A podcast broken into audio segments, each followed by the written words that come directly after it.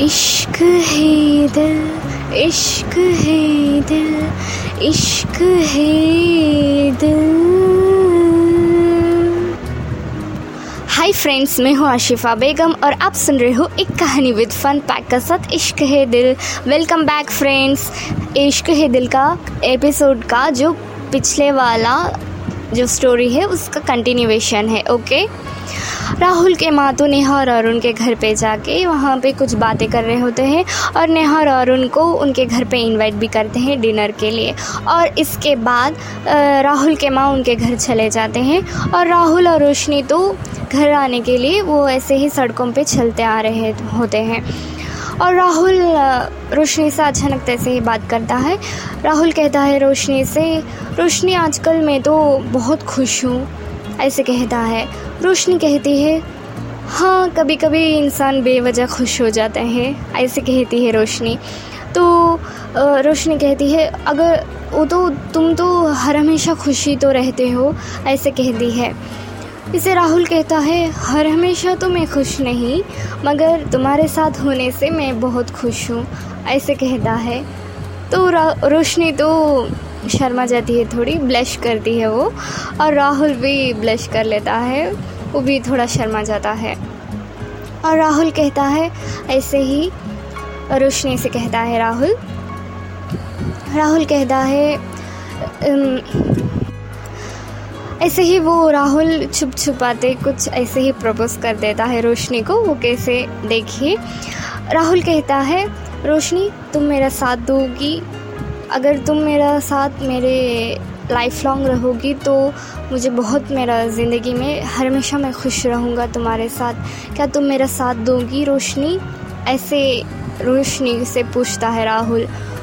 रोशनी तो एकदम शौक हो जाती है और थोड़ा ब्लश भी करती है, क्योंकि उसे भी तो राहुल पसंद आता है। और रोशनी और राहुल तो एक दूसरे को छुप छुपाते वो पसंद ही करते हैं, इसलिए और राहुल तो पूछता रहता है रोशनी से, क्या तुम मेरे साथ दोगी? मैं हर हमेशा तुम्हारे साथ खुश रहना चाहता हूँ, रोशनी, ऐसे कह के राहुल रोशनी से कहता है। रोशनी तो ऐसे ही शर्मा जाती है और उसके साम मतलब थोड़ी आगे जाके खड़ी हो जाती है और उसके नीचे एक ब्रेसलेट उसके गिरा देती है। और ऐसे ही जाके थोड़ी दूर पे आगे जाके खड़ी हो जाती है रोशनी। और राहुल उस ब्रेसलेट को उठा लेता है और उसको उठा के रोशनी तो छुपी छुपी वो मतलब शर्मा के ही वो हाँ कह चुकी है और ऐसे ही इनडायरेक्टली वो कह चुकी है राहुल को। और राहुल तो उस ब्रेसलेट के उठा के बहुत देख रहा था। इसका मतलब है ये हाँ कह रही है, ऐसे कुछ। ऐसे सोच रहा होता है राहुल। और ऐसे ही रोशनी जो थोड़ी आगे होती है ना तो राहुल को कहती है, चले। तो राहुल भी कहता है हाँ चले। दोनों एकदम ब्लश करके, वो मतलब वो दोनों एक मतलब अब, समझ रहे हो ना जो लवली कपल्स जो प्यार करते हैं, वो तो शर्मा जाते हैं ऐसे ही। वो कुछ ऐसे ही शर्मा के और सामने और चलते रहते हैं और उनके घर जाके घर चले जाते हैं।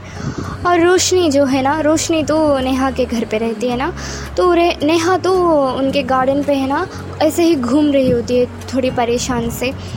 तो रोशनी जो कि नेहा से बात करती है क्यों नेहा तुम क्यों इतने परेशान हो?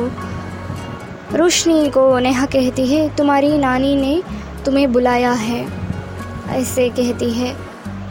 रोशनी तो एकदम शॉक हो जाती है, क्योंकि उसे अभी अभी राहुल ने उसको प्रपोज भी किया है और वो भी कुछ ऐसे ही इनडायरेक्टली इनडायरेक्टली वो उसे बता देती है हाँ उसे भी उसे भी करना है, उसे मैरिज ऐसे ही वो इनडायरेक्टली होती है और नेहा कहती है ना, जो नानी, रोशनी का नानी, उनको आने के लिए कहती है, और नेहा कहती है, आज ही तुम्हें नानी ने बुलाया है।